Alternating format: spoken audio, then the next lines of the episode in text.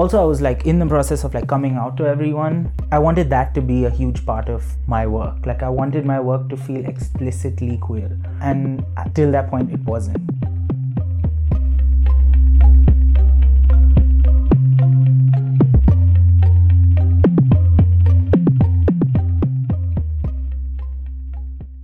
Hi, I'm Kaval Oberoi, and this is Design This Way.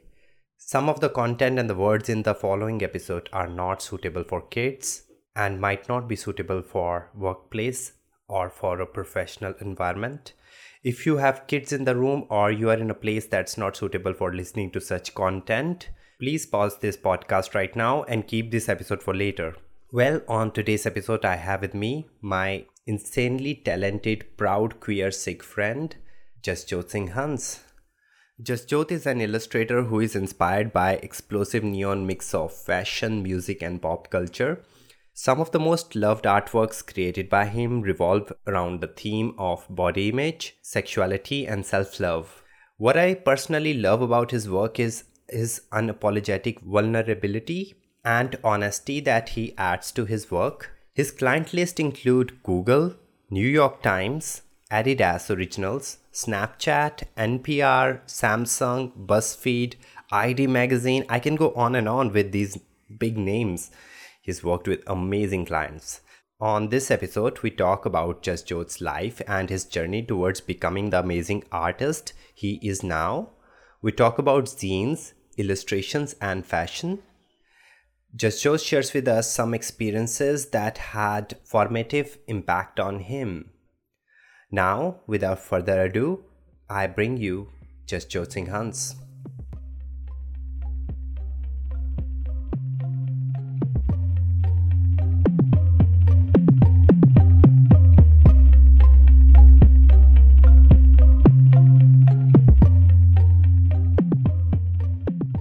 Hey Jasjyot, thanks for being on the podcast. hi very glad to finally be here Yeah, we were trying to have this podcast recording done since I think September.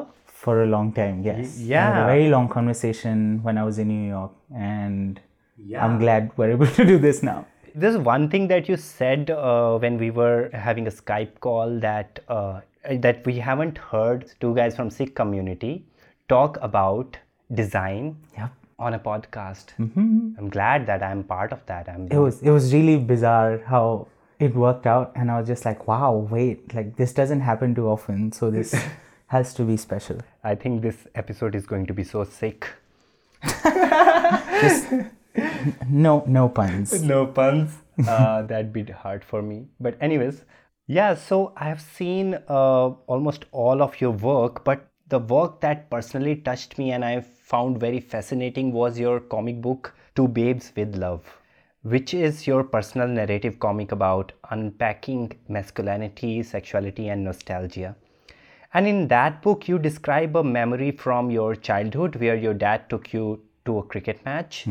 And uh, while he was busy with his friends, you saw something that made you turn vermilion. And you also write that you encountered masculinity in a way that was alien to you. Can you take us to that moment and tell us what you felt that day? Yeah, sure.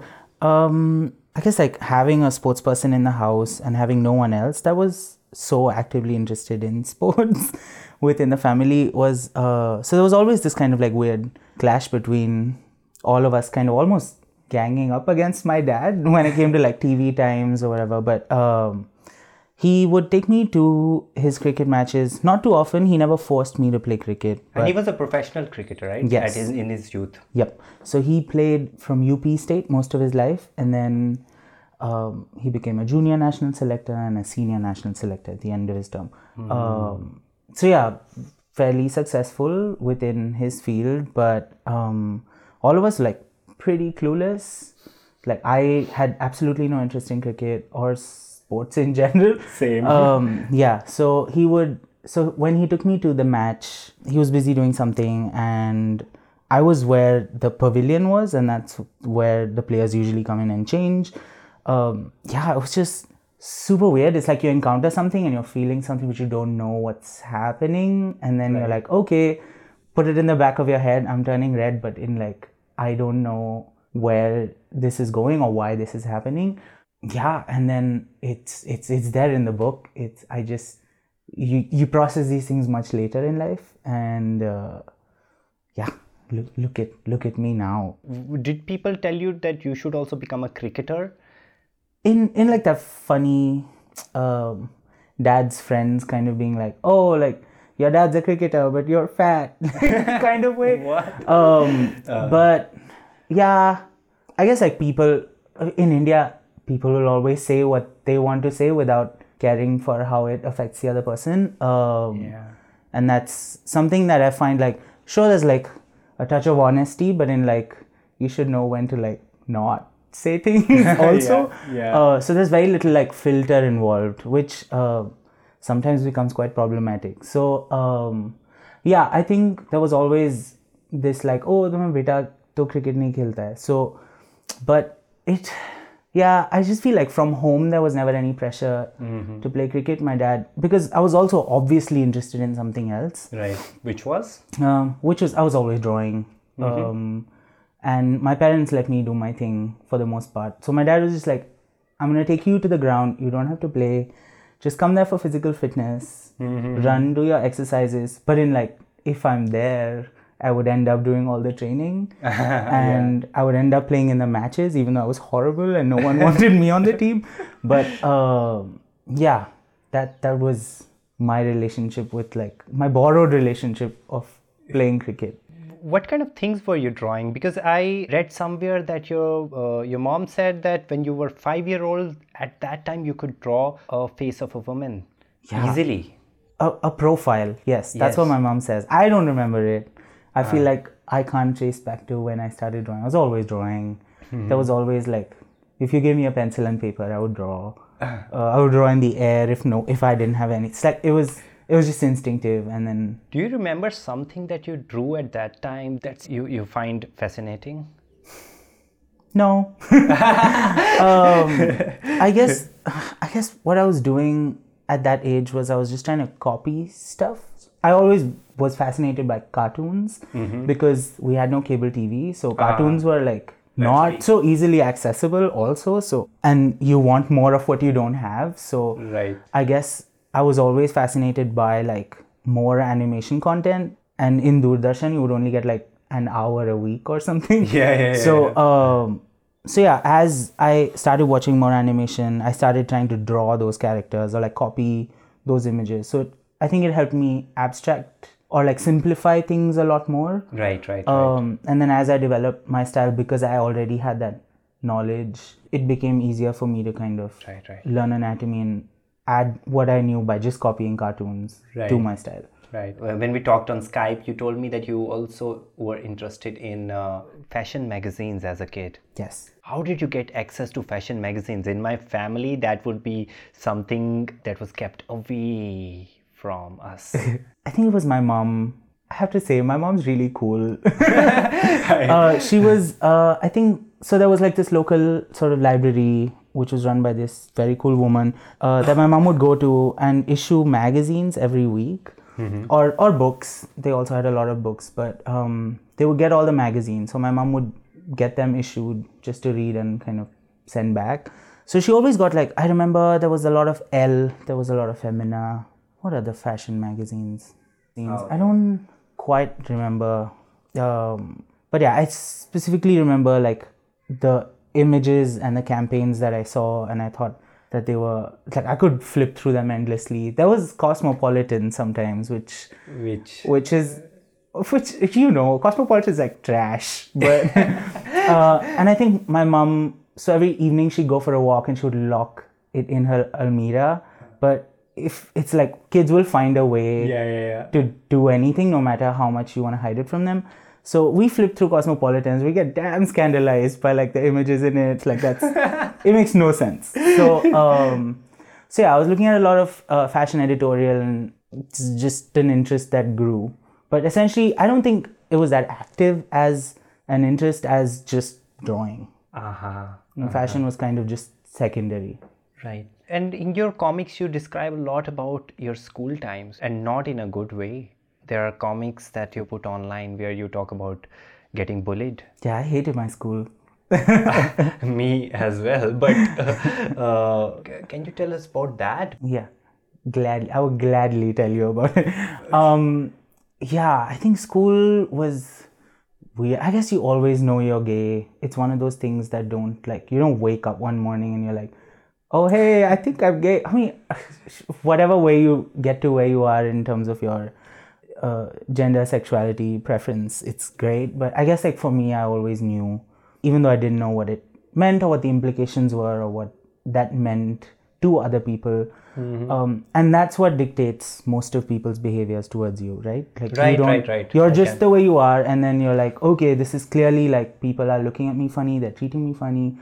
Um, that means there's something in me that I might need to like hide or change or completely like negate. Um, and I think over time that increased in my school life, even though I was like academically like pretty good. Um, popular in school. I could draw. Um, so all the teachers knew me, but in like this nerdy kind of way.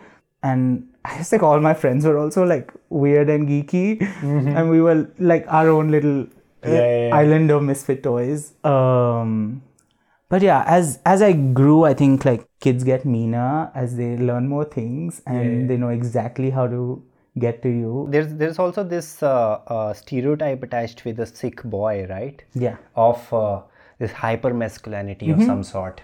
Uh, which I also faced in the school times uh, because I mean I come from Jammu and uh, Sikhs from Jammu are much more conservative than Sikhs from Punjab in my boy. personal opinion.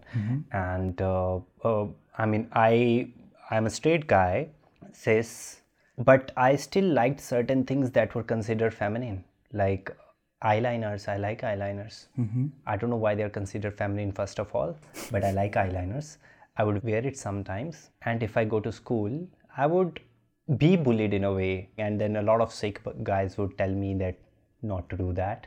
I don't know why. Yeah, I think it's it's weird in this like the archetype of a Sikh man is kind of weird. And like in people's heads they always imagine like I don't know some like rowdy truck driver or something like in terms of like what the masculinity needs. yeah, it yeah, needs to like reflect. Uh but and that's like not how people are in general even if they're not Sikh warrior so- archetype that they attach to it. Yeah i just uh, and it's like sure there's like i know why that exists because Yeah. there was a, that was the need for the hour at that time but in like people are of all kinds yeah in all you- how- communities. it's not like you can't be a warrior if you like certain things. Yeah.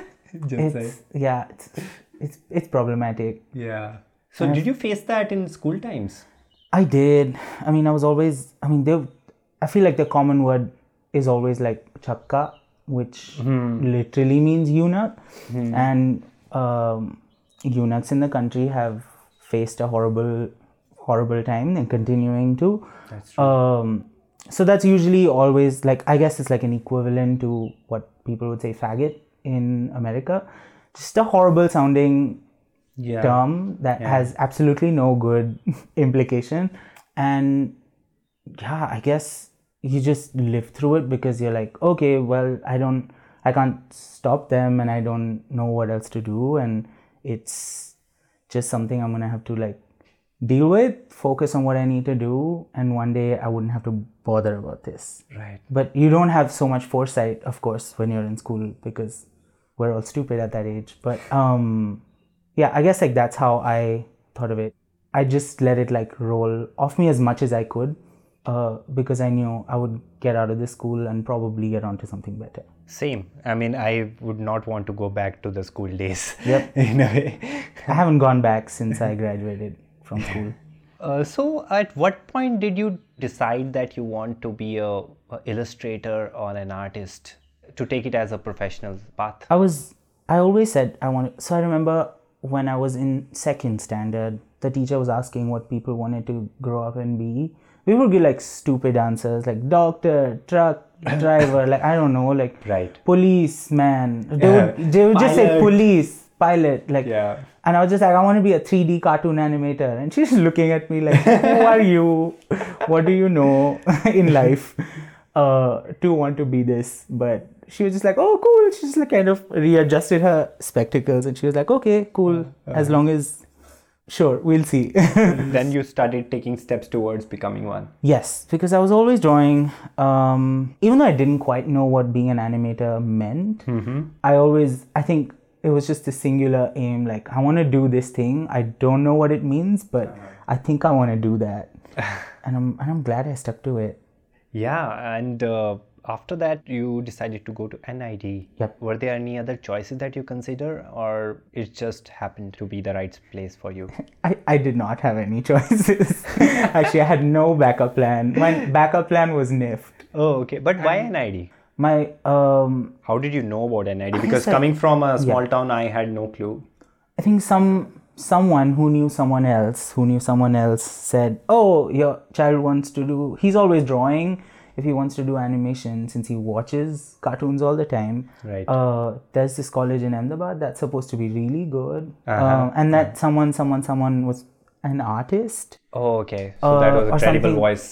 so I so I don't know who in particular suggested it, but my parents got to know that NID is a really good college that offers a degree in animation, a dip- diploma in animation, Right. um, and that it's prestigious. And so my mom wanted me to do engineering as a backup plan. I had science in school because I loved science, but I was pretty sure I did not want to do that.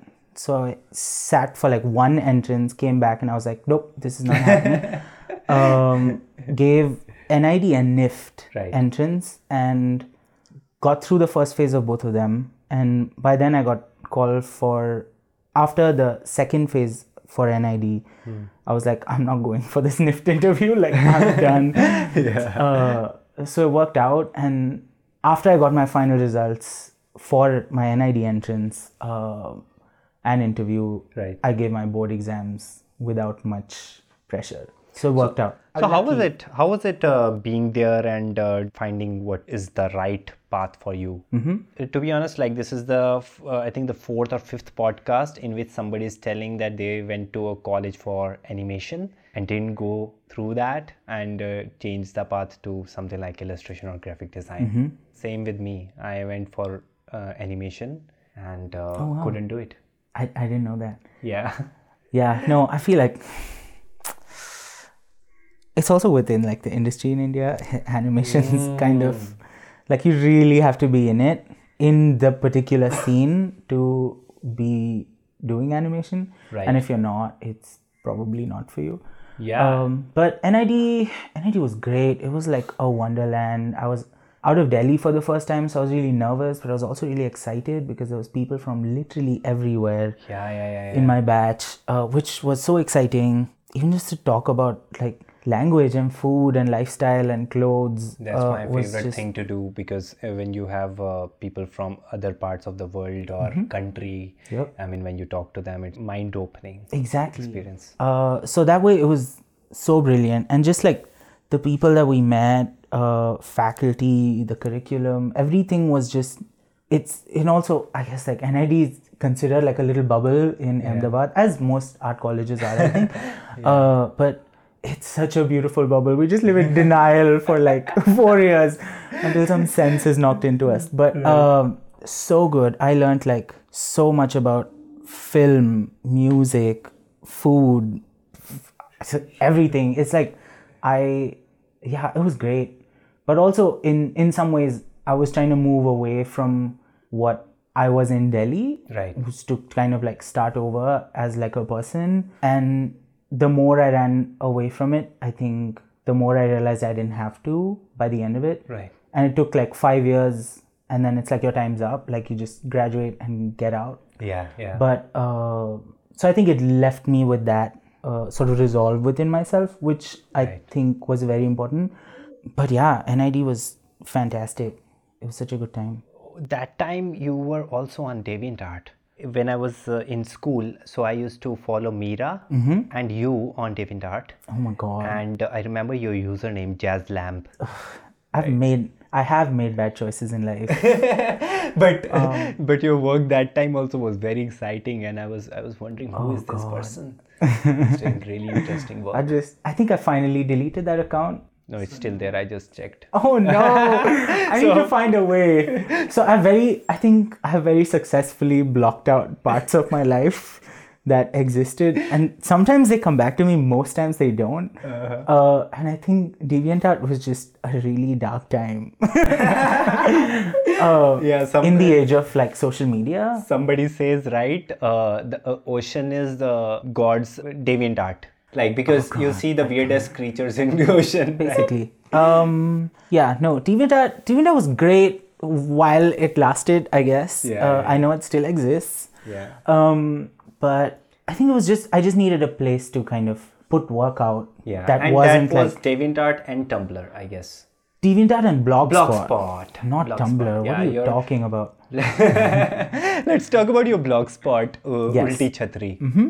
Yeah, so I was browsing through it. Uh, there was this one character that I found really interesting, which was Sardarni Satwant Kaur. Yes. My aunt is like that. She, she likes doing community service in gurdwaras, but she's quite clumsy, so ends up wiping the floor in a way that somebody slips. I mean, did you observe somebody of Yes. that sort? And No one slipped. So, so that was made up. oh, okay. um, God bless animation. No one has to break a bone for you to like make a story.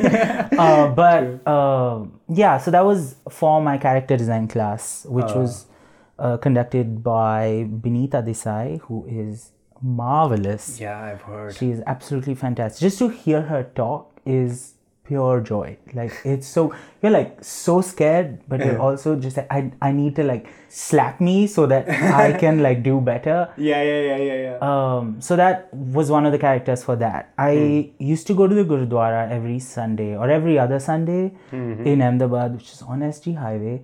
Um, And I'll go really early in the morning.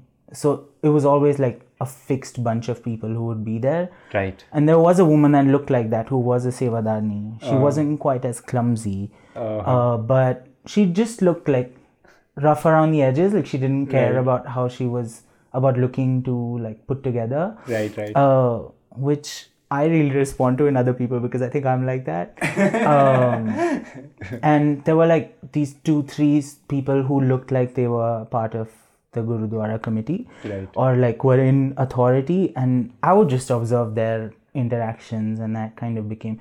And it, it wasn't like a long project. I just had to visualize like three or four scenarios and kind of make it sort of sing in a narrative. Uh-huh. Um, So did you create a narrative because I didn't see that on the blog spot. Not really. I mean, the idea that this is a woman who's clumsy Okay, and okay, then she's like deliberately doing So this. how would that, she look like? And that's the kind of character you Yeah, and she didn't quite look like a ninja, but uh, I think I exaggerated. yeah, um, that was super interesting. But and yeah. how did the name Ulti Chhatri come about? I have no idea. I think it was just like random. Yeah. I just thought it sounded cute. There was yeah, there was no deep thought there. So parallelly with your diploma project, you had this series going on on your blogspot, which was a dress a day series, Yes. where you drew uh, dresses of different fashion labels uh, in your own style. And uh, from what I know, that landed you a job with Sabyasachi. Yes. How did that happen? Can you tell us more about that? Um, yeah. So um, I was looking at a lot of like runway images sitting in my animation studio, much to a lot of people's dismay, because I think everyone in the department was just like, why is this kid always here watching runway shows? Like, this is an animation department. Why is he not making walk cycles? So, um, and I just saw a lot of designs that I liked, and I was like, oh, I would love to draw these. Um, and I think three of us started it together, where we would kind of pick a designer and just draw one dress by them for 30 days, one illustration a day, which is a tight like Yeah. thing to follow, but. Uh, and I think I was the only one that ended up finishing because they were like, "This is too like fashion for me." Um, but uh, And you had that discipline to make I, that happen. I yeah, I was a little bit late. I I wouldn't say I was on time, but uh, it happened. I had 30 illustrations by the end of like say a month and a week. right. Um, and this blogger, this fashion blogger, who's also writing for Hindustan Times, I think HT City at the time, Surabhi, Surabhi Chauhan, um, also known as Love Struck Cow. Saw them and got really excited. I was visiting Delhi for a bit, and she was like, "Oh, I love your work. Like, do you want to meet for coffee?" And we met at the Lavazza Cafe in CP, which does not exist anymore. Um, and we immediately hit it off. We were and become best friends since then. um, she wanted to collaborate and do a series of fashion sketches based on Amazon. No, what was it before Amazon? Will's Lifestyle Oh yeah, Fashion Will's Week. Life. Yeah. Yes. Um, and we did that. We did like six illustrations for that, and she kind of made it an entire world. So it was like the illustration. She wrote about the collection. She Right. envisioned like the kind of people that were going to wear. So it was really interesting to collaborate with someone who came from a completely different point of view within fashion. Right. Uh, and one of the illustrations was of Sabyasachi, oh, okay. like his collection that year right. uh, which was just Frida Kahlo esque, like crazy color block, like eclectic, weird um, roses and pom poms and weird shapes. Uh, and he ended up seeing it in a very bizarre kind of way. And I think he met Surabhi at some award show and was just like, "Oh, can you give me that boy's phone number?" uh because he seemed really excited about it. And then I think it was 6:30 or 7 a.m. one morning, and I obviously was not awake. I get a call from an unknown number on my then Nokia mobile phone, um, and he's like, "Oh hey, I'm Sabyasachi this side." And I was like, "What?" Immediately, like, was wide awake, uh, could not go back to sleep. Right. And he was like, "Oh, so I saw your illustration. I really like it. Uh, would you wanna come work for me? We wanted to use your designs for our website. wow. Would you want to design our website?" And in my head, I was like, "I know nothing about designing websites. I know nothing about graphic design. I have no interest in making websites. I Right. don't think I ever will." But I was just like, "Yeah, sure. I'll I'll do it. Like I'll do everything. like of course I can make websites." Uh, so. And, and he was just like, okay, great. Like, I'll call you later. Like, we'll figure something out. And Wow. this was the time I was already working on my uh, diploma project. So, I You must be on that. cloud nine at that. time. I was, but I was also just like, is this? The, I was kind of half asleep, so I was like, this Yeah. Has to be a prank call. Like, this is weird. This should things like these don't happen. Uh, apparently they do. Uh, within like two months after finishing my diploma project, I was in Calcutta Oh. shaking hands with Sabyasachi. In his studio. yes, Wow. bizarre. Being in a studio of somebody of that stature and getting the chance to work alongside must be fascinating. Yep.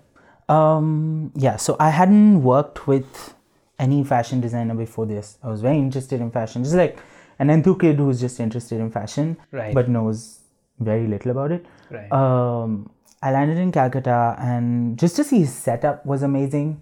It, it, it was like two giant buildings in the middle of the industrial area, which used to be tanneries, Topsia in Calcutta Right. um, and he had his entire setup and i went up to his office which is like some i don't know third or fourth floor. So by the time i got up i was like out of breath and just wondering why i'm here and what i'm doing here.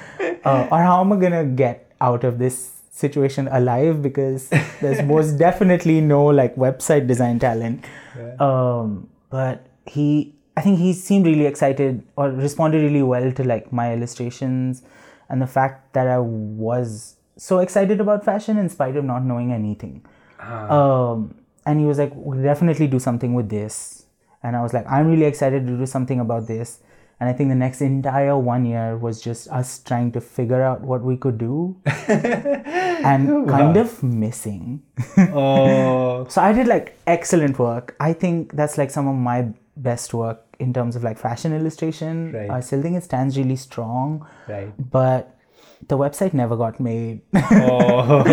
uh, I did a lot of other work. I did a lot of internal collateral. We started doing ads for magazines, so I started retouching those images and kind of mucking around with that. Um, but yeah, it was it was a great time professionally, and I learned so much through him. That I didn't even think about in terms of fashion and running a business. And so much of it is Yeah, like, there, there are things you learn only by being around some people, just because you are around. Yep. Sometimes the, the, the biggest thing you can learn from another person is the attitude they have. and I think him as a fashion designer is almost, if not more, as Mm-hmm. good a businessman as well. That's uh, one thing that uh, sometimes uh, talented people forget that you have to have that side as well Yep. to you. But uh, you also describe that time as a very bad time for you personally. Yes. Uh, so, in contrast to this amazing high as a first job working in one of the biggest like fashion design studios in India, Right. uh, I'll come back home and I would be really sad. um, I had all my friends who were from Calcutta, or most of them, were not there at the time. I was in an office where I was doing something completely different. So my schedules of working were completely different from everyone else's. My place in the office was completely segregated. So I kind of worked with Sabya, but in a vacuum almost. Okay. Even though everyone was around me, but in like if there were clothes being made, then I didn't have anything to do with it, right? Right. Uh, but if he needed like invites for the show, everyone else would be kind of doing their own thing, but he would be sitting with me. Right, right, right. Uh, so I guess like my schedules with people there didn't match, so I just had like very little friend time, Uh-huh. and so I was spending a lot of time alone, and you were feeling lonely at that time. it was horrible. I I'm I was also one of those people who like if I have too much time and not anything to do, I don't know what to do with myself. Same. Same. it's the worst. I know it's hard to describe to other people Yep. sometimes sometimes and and I don't know if you relate to this or not but I mean there are people who can spend their time watching Netflix or something else but I need some time with other people and to Yeah. talk and because like everyone needs that in like some capacity to not drive themselves insane. And Yeah. I can drive myself insane pretty quickly, and I did. I did. I was. I started drinking alone at home. Oh. I was watching like four movies a day because I had absolutely no idea how to pass the time. that's the worst I was like crying a lot, oh, which was horrible. I was living in a shitty place, in a crappy place, and eating like all the time binging binge yeah, eating and it was it was not a good time for me i didn't realize that because i was like oh i'm working at this like crazy fashion house like Yeah. this doesn't matter as much because i'm doing something that feels bigger right you know right, right, than right. anything i've ever but then done. you forget that there's something called self-care as well. Exactly. And i didn't realize that till i moved back to delhi. When did you decide to move back to Delhi? After finishing one year at Sabyasachi. but uh, it must be hard to let go of that job in a way. Yes, it, it was and it wasn't. Um, I think I didn't have a clear role, or I guess like he couldn't delegate like a clear role to me right um, within that time, and I I was just sick all the time. I was extremely depressed. Uh, you know, like I don't use that word lightly, but it, I, only when I got out of Calcutta I realized. you realize it later yes, there are times that you look back and you're like what was what was i up to yeah, like yeah, like that was a low. yeah you know um, so i think i finished a year and I, I i don't know what sort of made me go up to him and say like hey i think i don't know if i can do this any longer like mostly for myself. But i had to make that call and i was like i'll be available to work um anytime. Uh, working with him has been like one of the best times. And anytime if he calls me back like i'm i'm here you know i freelance and i need money and i need good like work projects uh yeah i i just said i can't. And then i came back to delhi came home. That must be hard to come back to delhi and stay with your family. Sometimes it is. what was your experience like? Coming back to delhi my meals were getting made my laundry was getting washed. I was loving it okay? I i actually put on a lot of weight while i was in calcutta. So oh.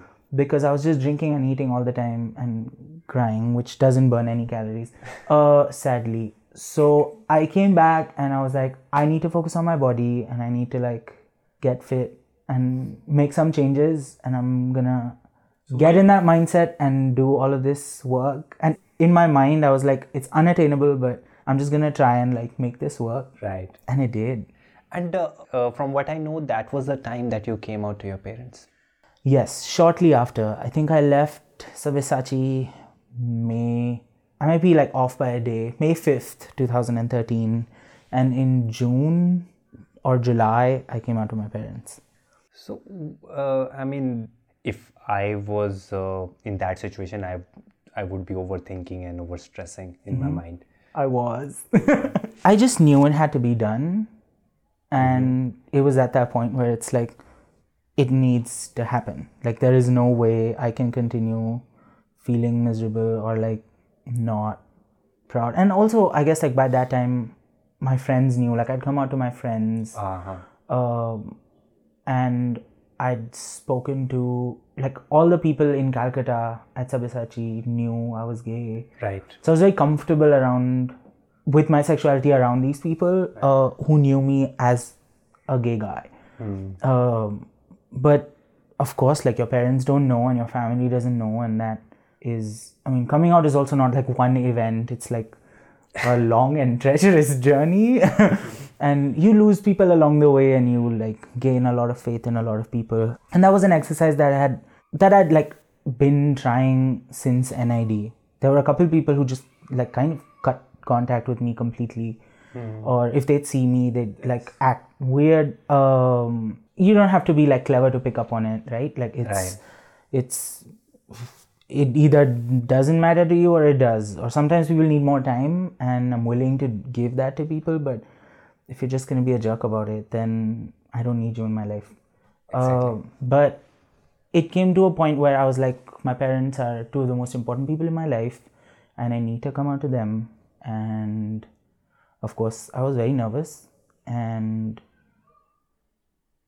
but i did it like there's just no other way to explain it i think. You just told them. you have to you have to consider your odds. I was like maybe they'll kick me out of the house but most probably not.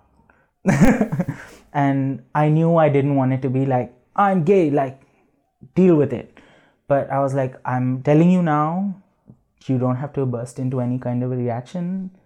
Um, talk to me when you feel comfortable. I haven't been with anyone um, and I just want you to feel like we are learning about this together in a way, or learning how to deal with this together. Um, even though I don't think I said it in so many words, and that they can, they have the time and space to do that, and then come speak to me about it. So, and I definitely wanted to tell both my mom and dad together because then they could no I one I wouldn't have to do it twice. Two, they could kind of feed off of each other in terms of like how they wanted to process it or whether or not they wanted to process. Uh, but the idea was that both of them would know, so it's not like a secret that I just told to one person and then the one person's gonna tell the second person. I wanted to be the one to say it like to their face, not over a phone call, not in a letter. And that's just And what was their reaction? they're they they looked really stressed and they were like oh no like uh we like of course we love you and that doesn't change uh and don't worry about it i think they just thought i was going to do something to myself Oh. uh, maybe or at least that that's how i thought uh, they were feeling about this but but yeah they were i don't think they got any sleep that night. I definitely know my dad didn't. And he had to leave for a tour to england. England? Out of the country. Uh, and i knew if i didn't do that then it would have to wait two more months. There is no way i was going to wait for two more months to come out to my yeah, you gather so much courage, and then um, I mean, you have to do it. Yep. And then I And because then they, I said how much time did they take to normalize it? Normalize I, this. I knew my dad would not say anything. he would he would be cool with it, but he would never talk to me about it. Um, which I'm okay with. If that's his jam, sure. Uh, I knew my mom would, in in a way that she would just try and ease it in a conversation which is not subtle at all or smooth. Right right right right. Uh, th- these things parents uh, aren't Yeah. that good at hiding or the or they think they're being really smooth about it but they're Yeah, not.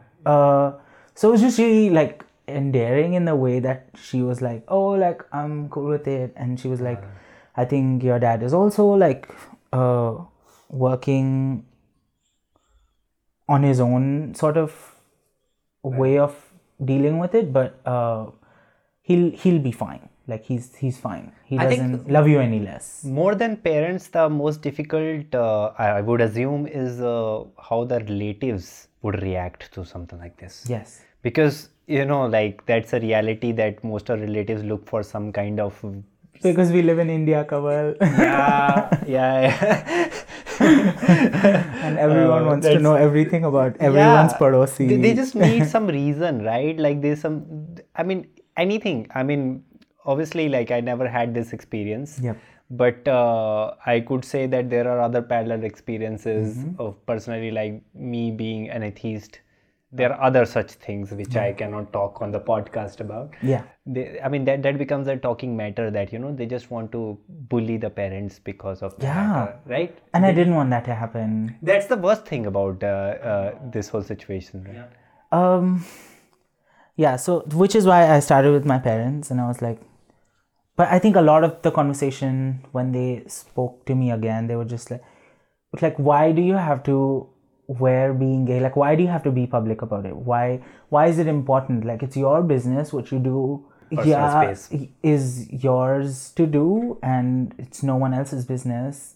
Pe- straight people don't go around. I think my mom said that. She's like, straight people don't go around on the streets saying that straight. And I was like, Oh. straightness is shoved in our faces everywhere. Okay, everywhere. Yeah, exactly. Um, so, and I was just like, I just don't know any other way. Like, I can't, like, I'm, I'm gay as hell, and I think I'm gonna be as hellishly gay as I can possibly be. I think, I think what ended up happening was I told, I told my parents, and it was just my parents for a very long time.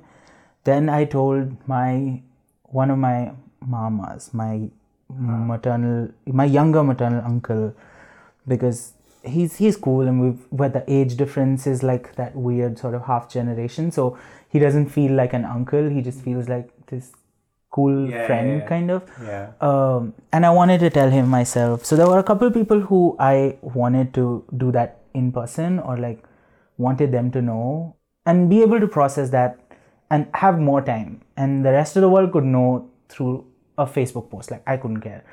Um, and as long as i knew that these people who are my people are fine You're it's gonna be like space. it, it doesn't matter you know and then if i don't know kapoor auntie in the colony wants to talk about it sure you know as long as my parents are comfortable like no one's gonna and that's the thing is people sniff out discomfort Yeah. and they want to probe you more right. so a lot of whatever's taboo Right. is people want to talk about it they're like oh unki beti she, she's in a live-in relationship and if the parents are like yeah i don't approve of it. Then they will talk more about it, you know Yeah. Um, and if you're just like yeah she's in a live-in relationship they will have nothing to say. So i think i wanted it to get to that point but also i was so surprised by how supportive how fiercely supportive like my parents are now and my mom especially like very she's also the more vocal one between Right. the, between my parents. So um i guess a lot of the conversation with other relatives was uh they just said it in like a very casual way and then if someone was like oh acha kind of then right, right, right. which like few people did not many people but they were like oh okay so like how are you so the conversation was more how, are you how are you so cool about it Okay, that was. rather than oh your son is gay but Ah. um and I was very relieving. Because then the conversation wasn't about me at all. And I didn't have to deal with it. But yeah that that's what ended up happening and continues to happen. Uh, but now I think for the most part everyone knows I'm gay I, I came out on Facebook so it must be official right? Ah. and you know what? Like that's a uh, in, i mean I, I used to see during those times when uh, i would assume you came out Mm-hmm. that there was a lot of hostility around uh, people who were not straight in india still is Yes. still is a lot still is but uh, right now like i mean if somebody has that mindset at least uh, they are called out Hmm. on their bigotry Yeah. That never happened before No, because we were like living in 377 yeah yeah yeah knee yeah, deep yeah, in something that the, another thing that the British has left us with. Yeah, Um, which I think international listeners might not know about.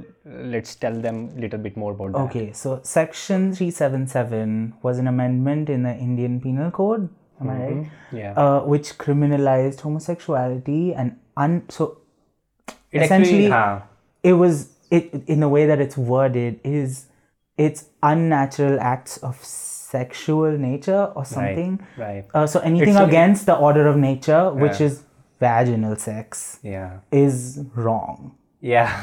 I think most of us are clear. Everyone's a Everybody's criminal. criminal. um so uh yeah but what it's often known as is this anti-gay amendment uh this law was repealed last year. Yes. Right, and which was a really big win for sexuality in India, and at the same time, uh, decolonizing our laws. it's a small step a small step i would say but but really big in terms of how uh, it was handled even after a lot of people uh, sprouted in this bigotry Yes. you know against it that uh, a lot of right wing parties were very vocal about uh, being against this. Yes. I think a lot of people try to make noise about it in the sense that this is not for us homosexuals.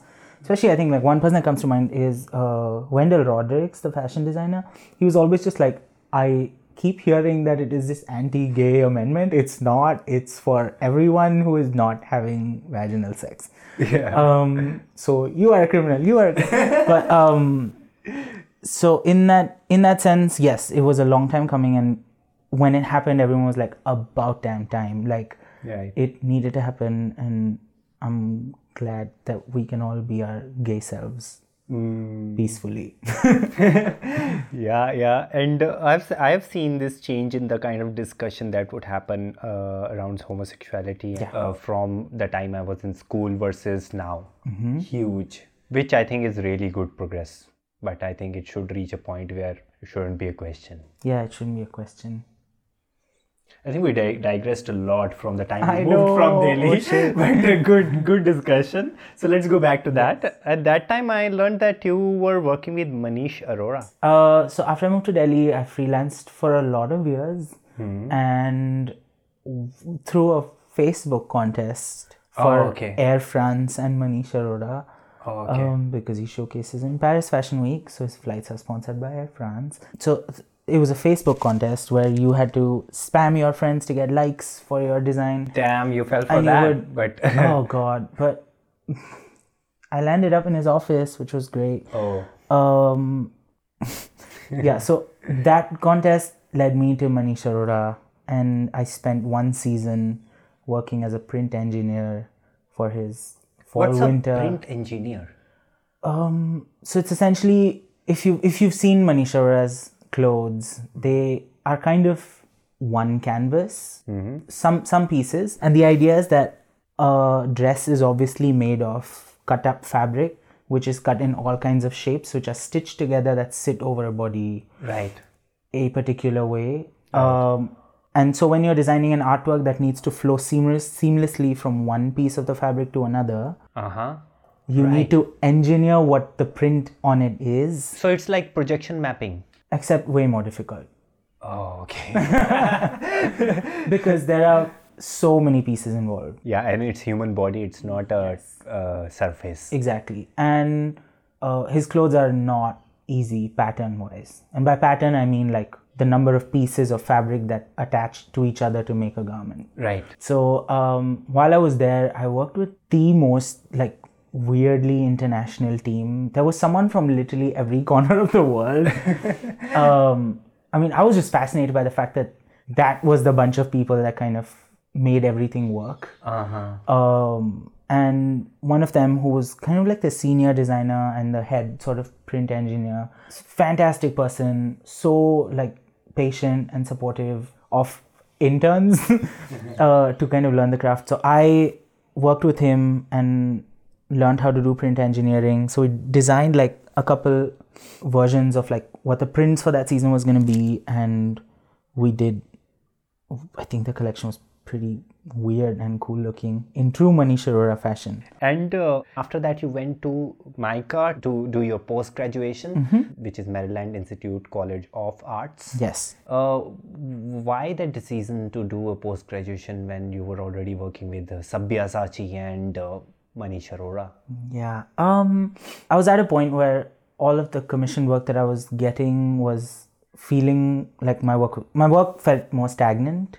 Um, and I didn't find anything interesting or invigorating anymore. And also, I was like in the process of like coming out to everyone, and I knew I wanted to, I wanted that to be a huge part of my work. Like I wanted my work to feel explicitly queer Right. uh, and uh, till that point it wasn't i mean it was for people who knew me but um, for the large i was still drawing like a lot of butts on doilies but um, it it was one of those things where i wasn't like making noise about it Right. and i knew i wanted to kind of look inward for my work versus doing these projects that were that had very little to do with what the personal content that i wanted to make Right, right, right. um, and I think that's where it sparked, where I was like, I need to get out into a completely new environment and kind of Different find country find my voice. Yes,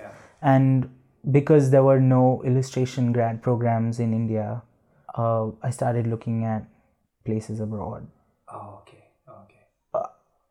A lot of the work that I was following at the time was work that was coming out of United States. Okay. All the people that I was following, all the work that I thought was just Exciting like you. this is what I need to Yeah. get to Yeah. professionally uh, and in my work uh, was all happening in the United States. So I applied to colleges only in the United States Okay. for two years, and then the second time I I could go because the first time I just didn't have enough scholarship, oh, okay. and it's expensive as hell. Even I, I don't think I can afford education abroad. It's too much. It's a lot. So uh, during that time in uh, MICA, what kind of mentorship did you have? So NID, where I did my undergrad, National Institute of Design, uh, is a design college. So a lot of the feedback and the critique that we got was always from a design perspective. Right. It always had to have purpose. It was always problem solving, right. and if it wasn't, it was bad design. Ah, So when I, went see. to MICA, which is an art college, it's it's very like different way of looking free at form things. like you do what you're doing and as long as it's an it's a direction that you really want to go in Right. as a as an artist or as a professional we're going to support you and guide you through it and help you sort of sharpen your vision Right. um, and I really like that about the program. And I think the program was also more about like, so it's called MFA in illustration practice. right. So it's not just learning how to do illustration, but also like the trade of it Ah, uh, okay. in the industry, which which I guess you always just learn the hard way. So the course was great. They gave me the maximum scholarship, Hmm. and um, the second time I was like, I think I'm gonna go because I also was running out of time. I was like, I need to go and get out and do things that Hmm. have more of a personal connect. right. Um, and that's exactly what I did. And Yeah, and that's where you made uh, your comic book To Babes with Love. yes. Which is one of my favorite Thank kind you. of personal narratives you put unapologetically and uh, in fact that's why i started the whole podcast with that Yes. Thank you. I'm very glad you liked it. Oh, Um, so while I was at MICA, I uh, was obviously surrounded by people who were all like making art, and there are certain like fads, I guess, like everywhere that people follow. Um, and I knew that everyone around me was making zines, which was so invigorating. We had a zine making workshop, and that's kind of how it started. So I made these three a set of three small sort of made out of a single sheet eight pages uh zines called fashion is strange Right. because I was using that as a hashtag in a lot of my drawings. Abso- it had absolutely no like content value, no beginning end. It was just extremely fun looking, and the idea was to just create something that felt visually exciting and have it be have it live in like a zine format. Right. So little pressure in terms of like thinking of beginning, middle, end. Uh, it was just putting you through this module, and you would in the end come out with like a finished product. And I think I got really interested by the idea of making smaller books. Like I realized that things didn't have to be a graphic novel, Right. Uh, uh, which is so daunting for anyone Right, uh, right, to right. think of like a 300 to 400 page book. and also for the readers.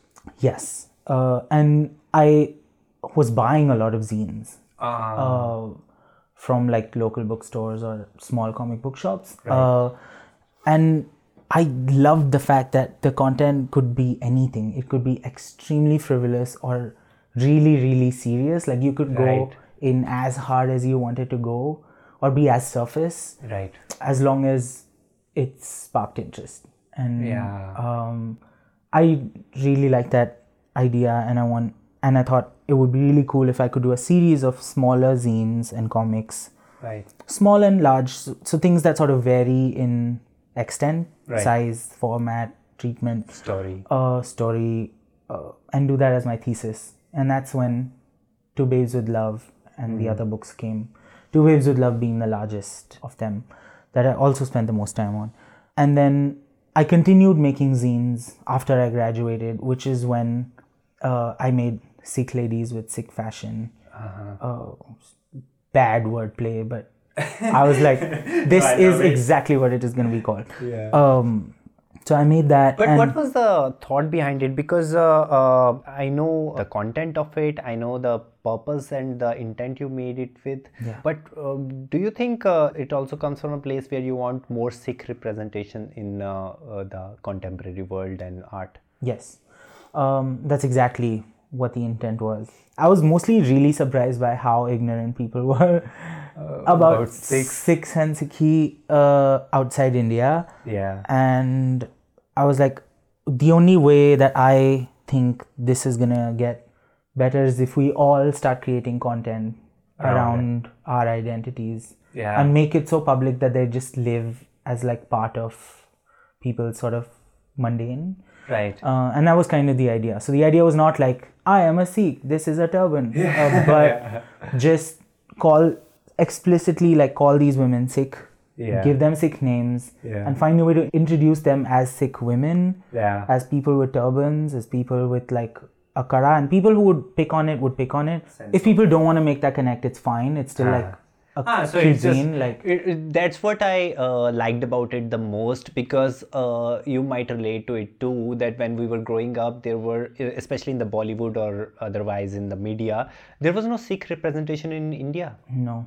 Uh, forget uh, Sikh representation. They were always the butt of a joke. Yeah, exactly, exactly. All the Sikhs who, who were uh, in Bollywood, I mean, the people generally, uh, some some guy would wear a fake turban, and then the person would do oh, ho. They put Johnny Lever in Johnny that. Lever in that, and and you know the guy would just be there uh, behind behind the scene, you know, saying some stupid shit and trying to act like Sikhs are stupid or something like that. And Uh, that, that's kind so of problematic. Very problematic. Yes. And uh, uh, I mean, uh, there was, a, of course, it also gives a weird message that uh, in school times uh, you knew that you know heroes were supposed to be yeah heroes who- looked that way That way. there was there was and only sidekicks only sidekicks were- that too hilarious Yes, that too stupid goofy. goofy, were that that's the kind of stereotype that was attached with Sikhs and Mm-hmm. uh, people actually started absorbing that stupid stereotype yeah which i feel uh, is such a tragedy and uh, now it's changing uh, to a big extent and i'm glad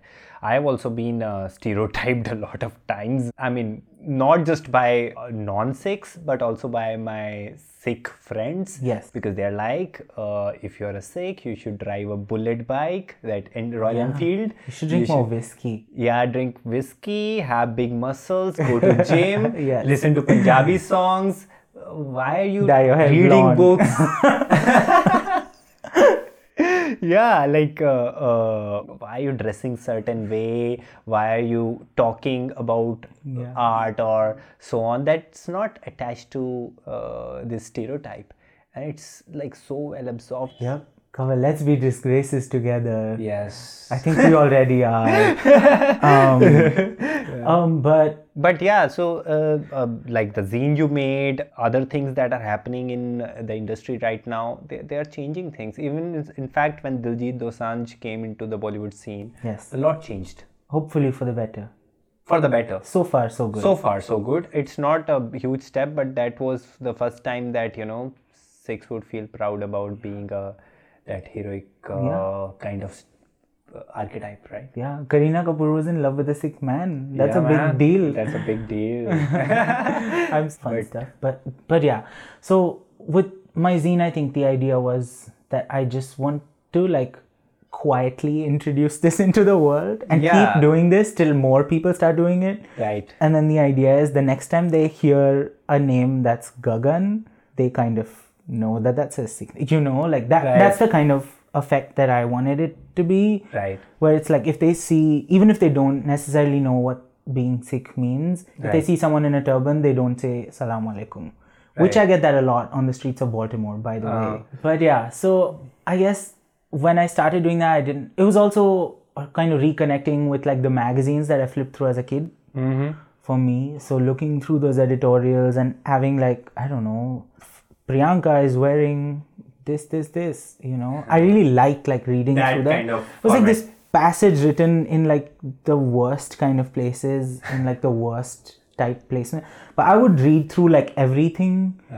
Uh, and what about riso printing Okay, so re- so re- for people who don't know, risograph is an obsolete Japanese office technology, which is obsolete, um, but somehow is gaining a lot of Yeah. traction within like the sort of printmaking art community.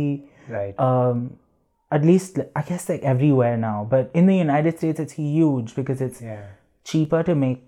Uh, and it has a personality Yes. and a style it still has like an element of printmaking which is of value in terms of production right uh, because you print so I, I describe it as kind of like a baby between screen printing and a xerox machine. Ah. because it's as quick to print as a xerox machine but you have to print each color separately. Yeah yeah yeah. And that's what you did with your zine as well. Yes. That's a two color zine. And it must be hard work separating all those elements and no no it's not because that's what i've heard from a friend of mine That's what we do as artists. It's fine.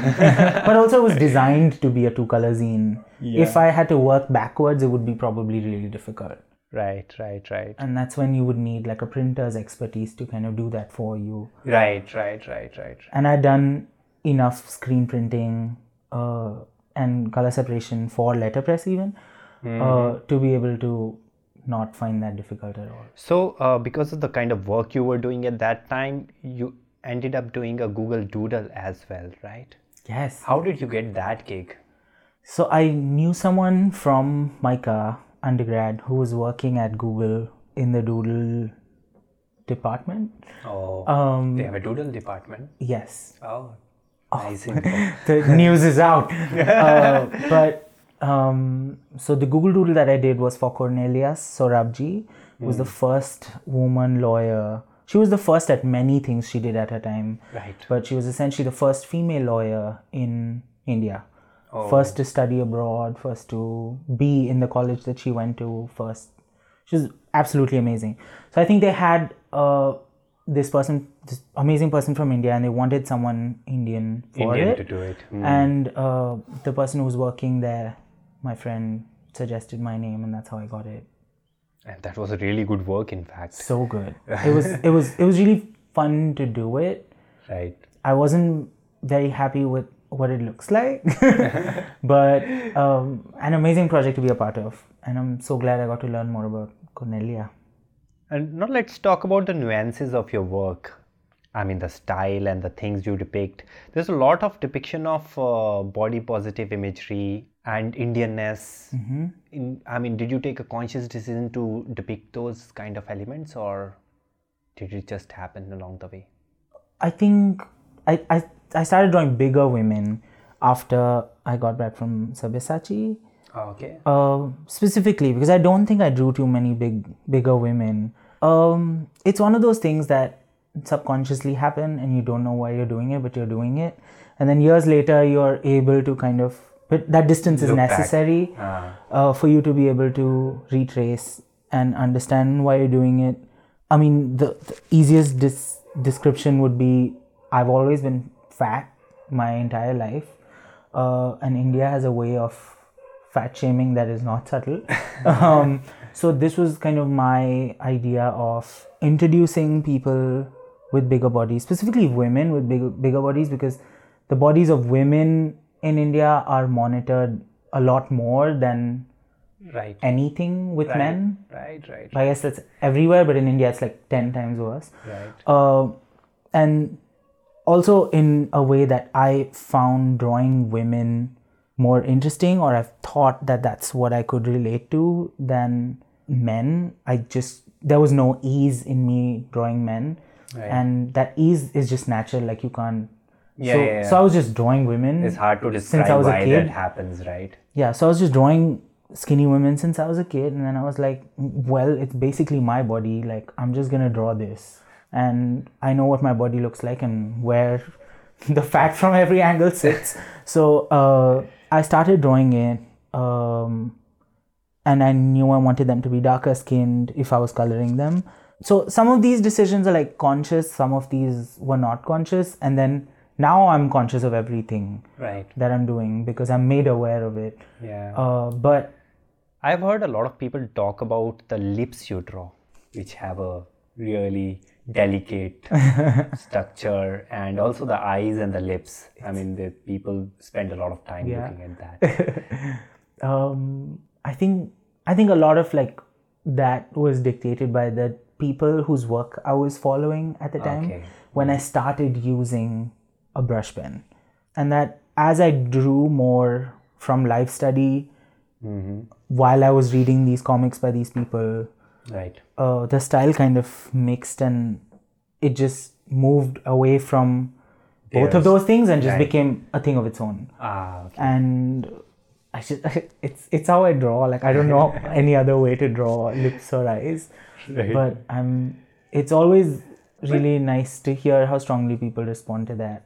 And there's a uh, hints of nudity and sometimes a lot of nudity in your work as well. How have uh, other people responded to it, especially Indian families and how They're how totally do- cool with it now. Like my entire family, even the most conservative people in my family are like totally okay with it. They like it on Instagram, so I'm guessing they're okay with it. But um, it's it's again one of those things. It's like I, if I'm making work, I don't think about like I, I make it and I find a way to put it out in the world Right. and thankfully everything that has happened has only gotten me love in return to keep to help me do more of that Right. and more consciously as well Right. Uh, right. Right. but yeah pe- people come around you can't keep thinking about people if you're making work So this was a question from one of the listener because uh, she might. I mean, I'm just assuming that she might be thinking about you know how it will be taken ah no by other people. some kapoor auntie will have an issue with it but she, she, she can deal with it like i don't care Uh, now I will take a few more questions from uh, the listeners. So, uh, have you ever had issue with the dodgy companies uh, stealing your work and selling it as their own or so on? Because uh, this listener had some issue of that sort, or she knows somebody who had that issue. oh my god is this mira No, it's not actually, but I guess Mira has her ways to deal with it. oh yeah. She is So not she- silent. she- the person won't be she forgiven. shouldn't be yeah. Um i don't i don't think anyone's blatantly copied anything without me knowing but i'm also extremely like blissfully unaware in general. So if someone did uh, unless someone points it out to me i wouldn't know okay. and if i saw it i try and not let it bother me because um, i guess as artists and designers we're always learning and changing and growing Right. and i think what my work looks like today will be very different from what it looks like three months from now Right. Oh, hopefully okay. in the sense that i keep evolving and that my work starts to like my older work starts to look obsolete and if people are No, I mean somebody steals the work and uh, Oh, like sells the t-shirts of that sort. I mean this is what happened. To oh that's garbage you set them right make noise sue them get a lawyer but nothing's happened so far everyone's been I think you have been lucky. You have been really lucky in that Yes. sphere. There's another listener who has uh, asked a question around uh, not getting enough traction on social media and uh, not getting inspired to make work. Uh, how do you respond to that? Because I I have my own response to that, but I think our responses are the same. Stop making work for social media. Yeah, exactly. Like, why do you need validation for social media to make work? Make work because you want to make. You work. enjoy making work. Yeah. Make what you enjoy. I can't not make like if Instagram suddenly died, like I wouldn't stop making work. Yeah. You know, uh, and I'm not like I'm making work for Instagram anyway. It's like you're making work because those things are important to you, and you can't do anything else but make work. You know, exactly. uh, it's second nature. It and I know so many artists who are really good, artists, designers especially, who are really good, but they don't have any traction on social media or even Yeah. around nil. And I think this has become a new normal where people try to equate uh, their self worth with the social media likes and Yeah. so on. And I don't know, I don't know. This comes up in the discussion time and again, and I, I don't know how to respond to it more. stop making work for social media. That's Yeah, I get. Think yeah, that's it. just no, don't do that. And what are your views on uh, uh, Desi uh, parents' mindset around art as a career? The listener says that. Uh, do you think it's changing? Uh, that I mean, are parents looking at art as a career now more than a hobby? Because at our times, I think it was considered sort of a hobby or something you won't earn money out of. I don't think there are many people who th- still think like people can't make money out of. I mean, people can make money out of like the weirdest things, especially in a place like India.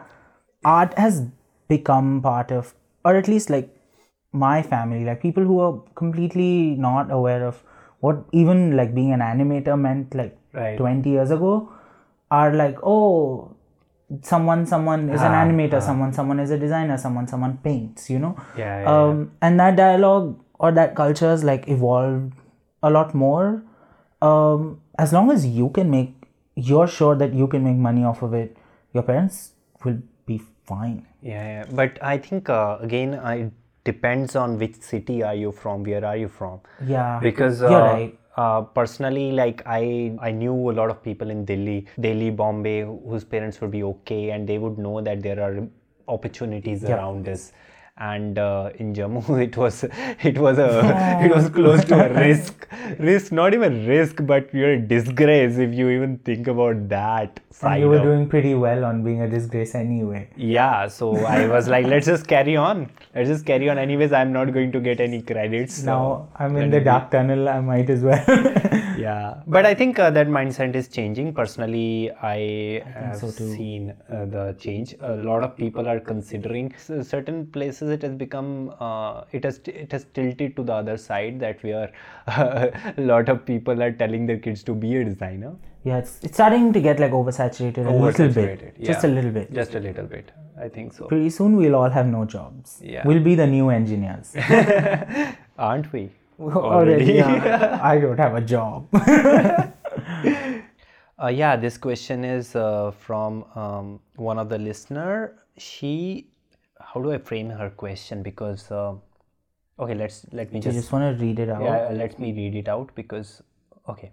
So how can a queer desi of faith navigate conversations about the problems in the community regarding LGBTQI issues without making the community target of racism and bigotry by outsiders or to the religion of the community? Oh man, can you repeat that? That's loaded. Yeah, that's why I was like, Oof, juicy. yeah, exactly. Love. This is uh, uh, so I think uh, this is one of my Muslim friend. Yeah. Uh, and she's uh, I think not staying in in our subcontinent. Okay.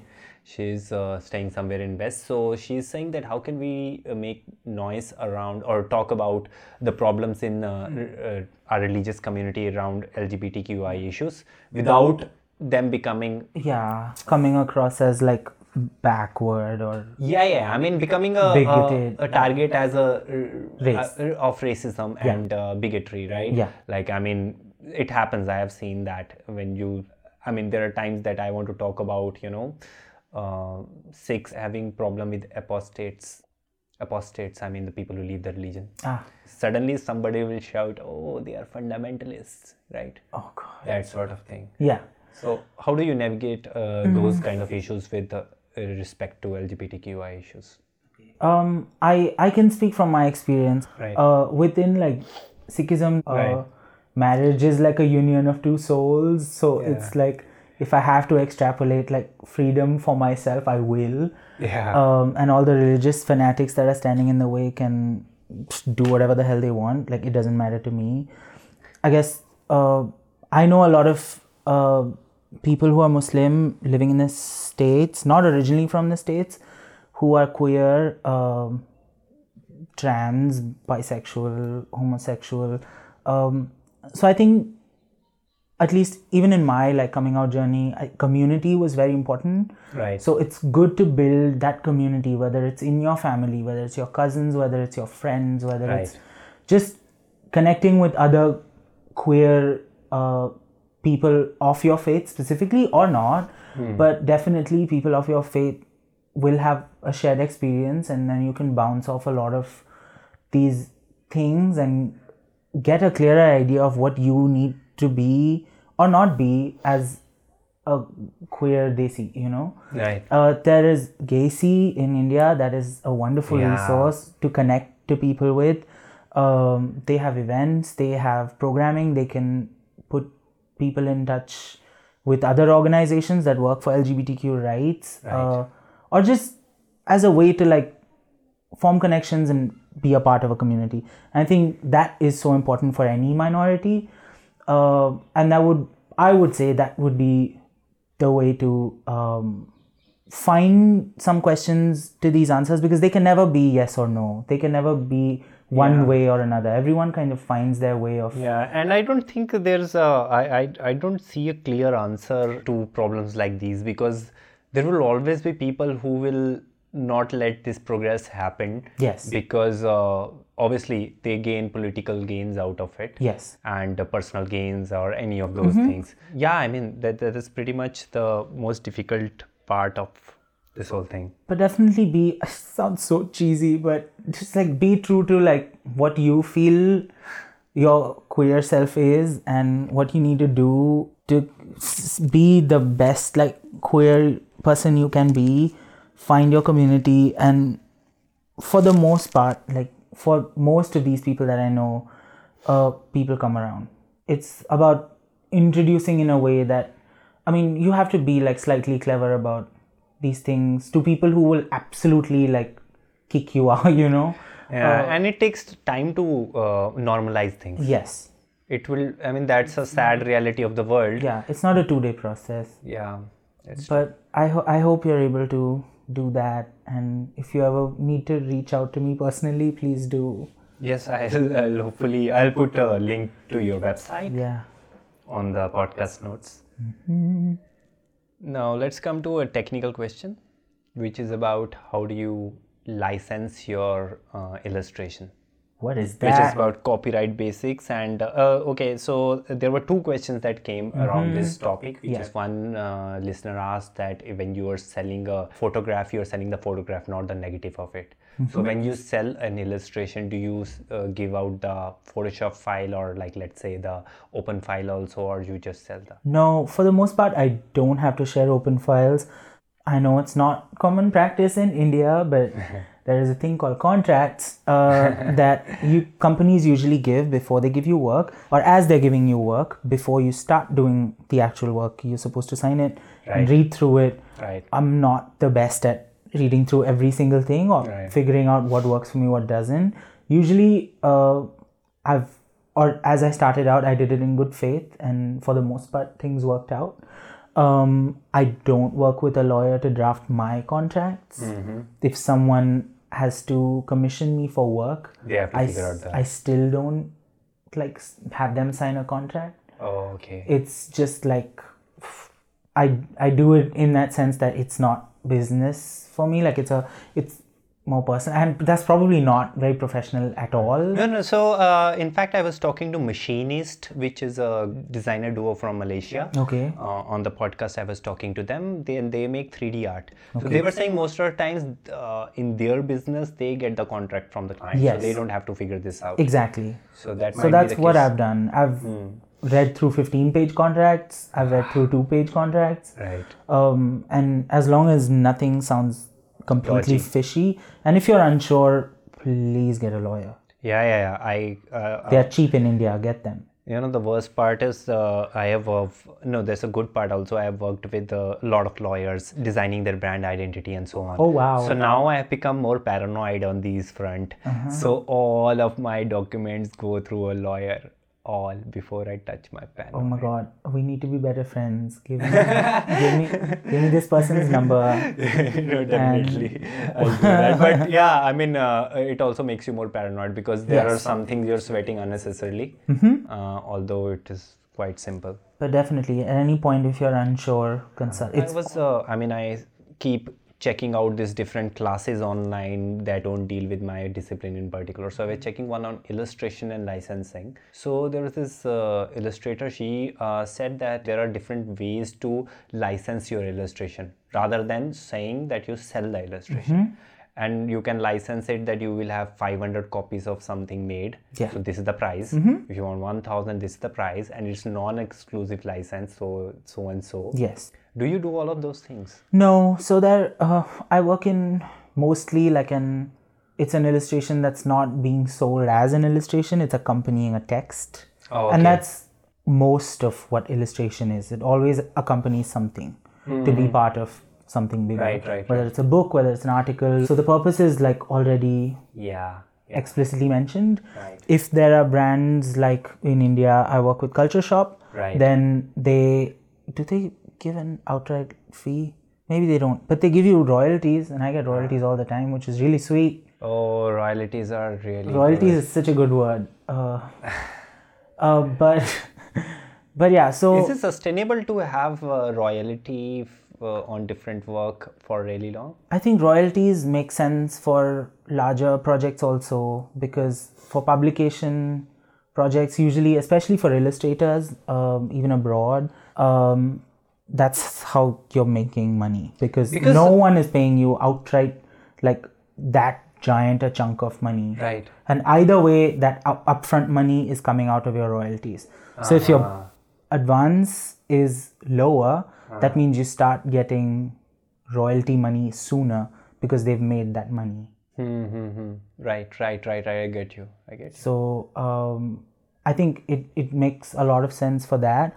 But it's always good to know explicitly what your work is being used for. I've had companies that have used it everywhere. When then you they when they only wanted to make t-shirts and that's not a good feeling but i try not get too like pressed about it because if i wanted to like i could but it's it's also my fault like i should have signed a contract I definitely agree with you on those fronts because I feel sometimes uh, us designers uh, uh, do not think about business as much. Yes. Which we should start thinking. And uh, somebody wants to know about your pin collection, including me. okay it's it's turned into a problem um i started when I, I started when i moved to the states mostly. Because enamel pins are still not a thing in india Yeah, yeah, at yeah, yeah. least uh, for the most part.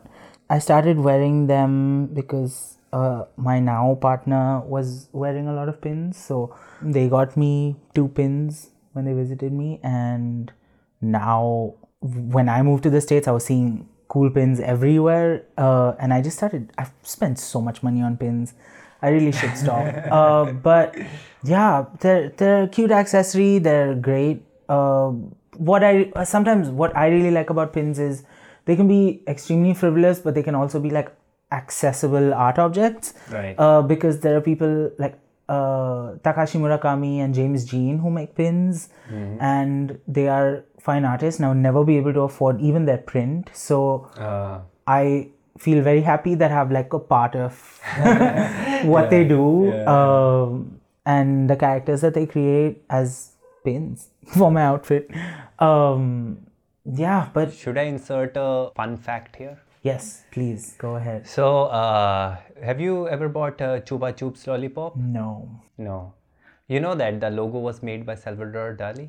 Are you serious? Yes, the It's a logo. beautiful type. So in the logo, lettering thing. Yeah, they changed it and tweaked it a little bit, but the original logo was made by Salvador Dali. So each time you're buying that, you're buying his work in a way. Well, there you have it. So that's that's what you were saying, right? Yes. So, I Yep. could relate to that. So sometimes I just buy it uh, because. You feel like you own a Dali. Yeah, Uncle, I'm rich, man. Yes. yep. That is So- something to be proud of. Yeah.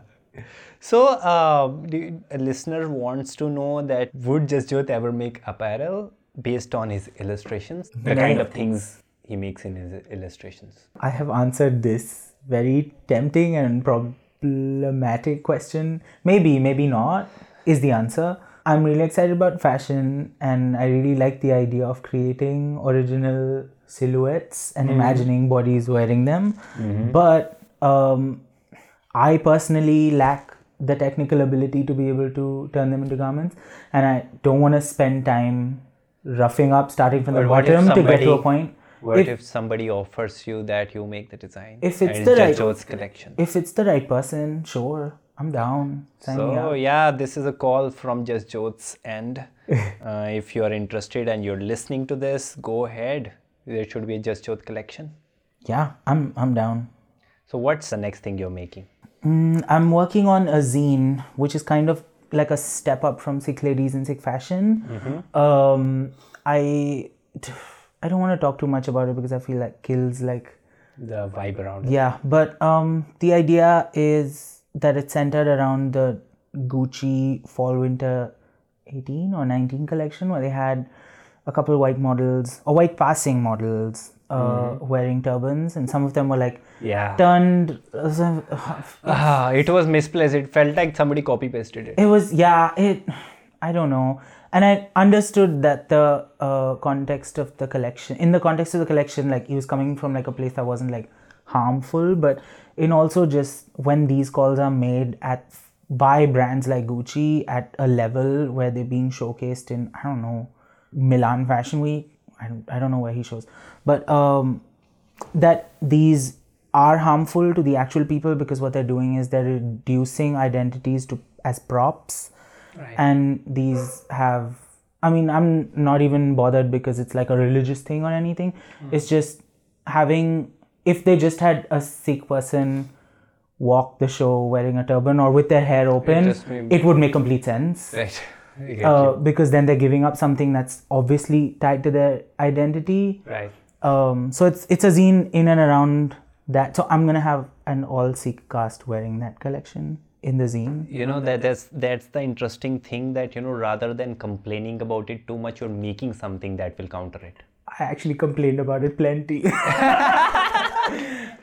no, but you're doing something about it, right? Yes. And I Because mean- because I feel that you know uh, this is what is required. yeah, You know, I uh, I used to complain a lot about you know not having a podcast in India and everything is from West and so on. Mm-hmm. Then I la- later on realized that I have a mic, I have a voice, I have some experience. Let's do it, yeah.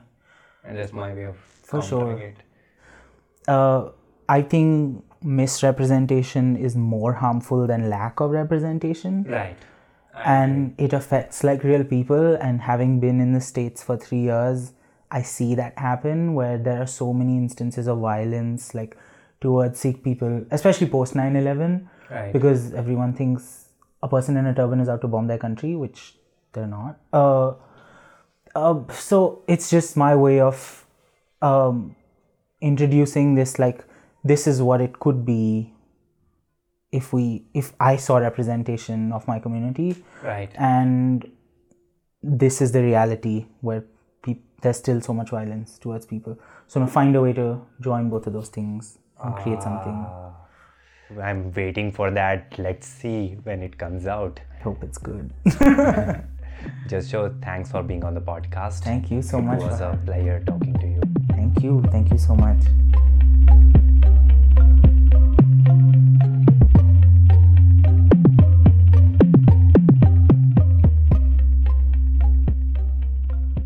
If you find conversations like this valuable and want to help me bring you more content like this, there are many ways you can support this podcast. You can leave a review on the platform you're listening to this podcast on. You can tell a friend about it, or you can also share this podcast on social media. You can also extend a financial support. To know more about that, visit designthisway.com.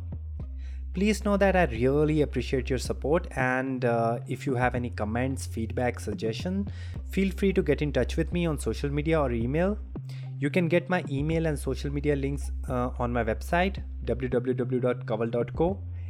In my next episode, I have another interesting guest for you. So, see you soon.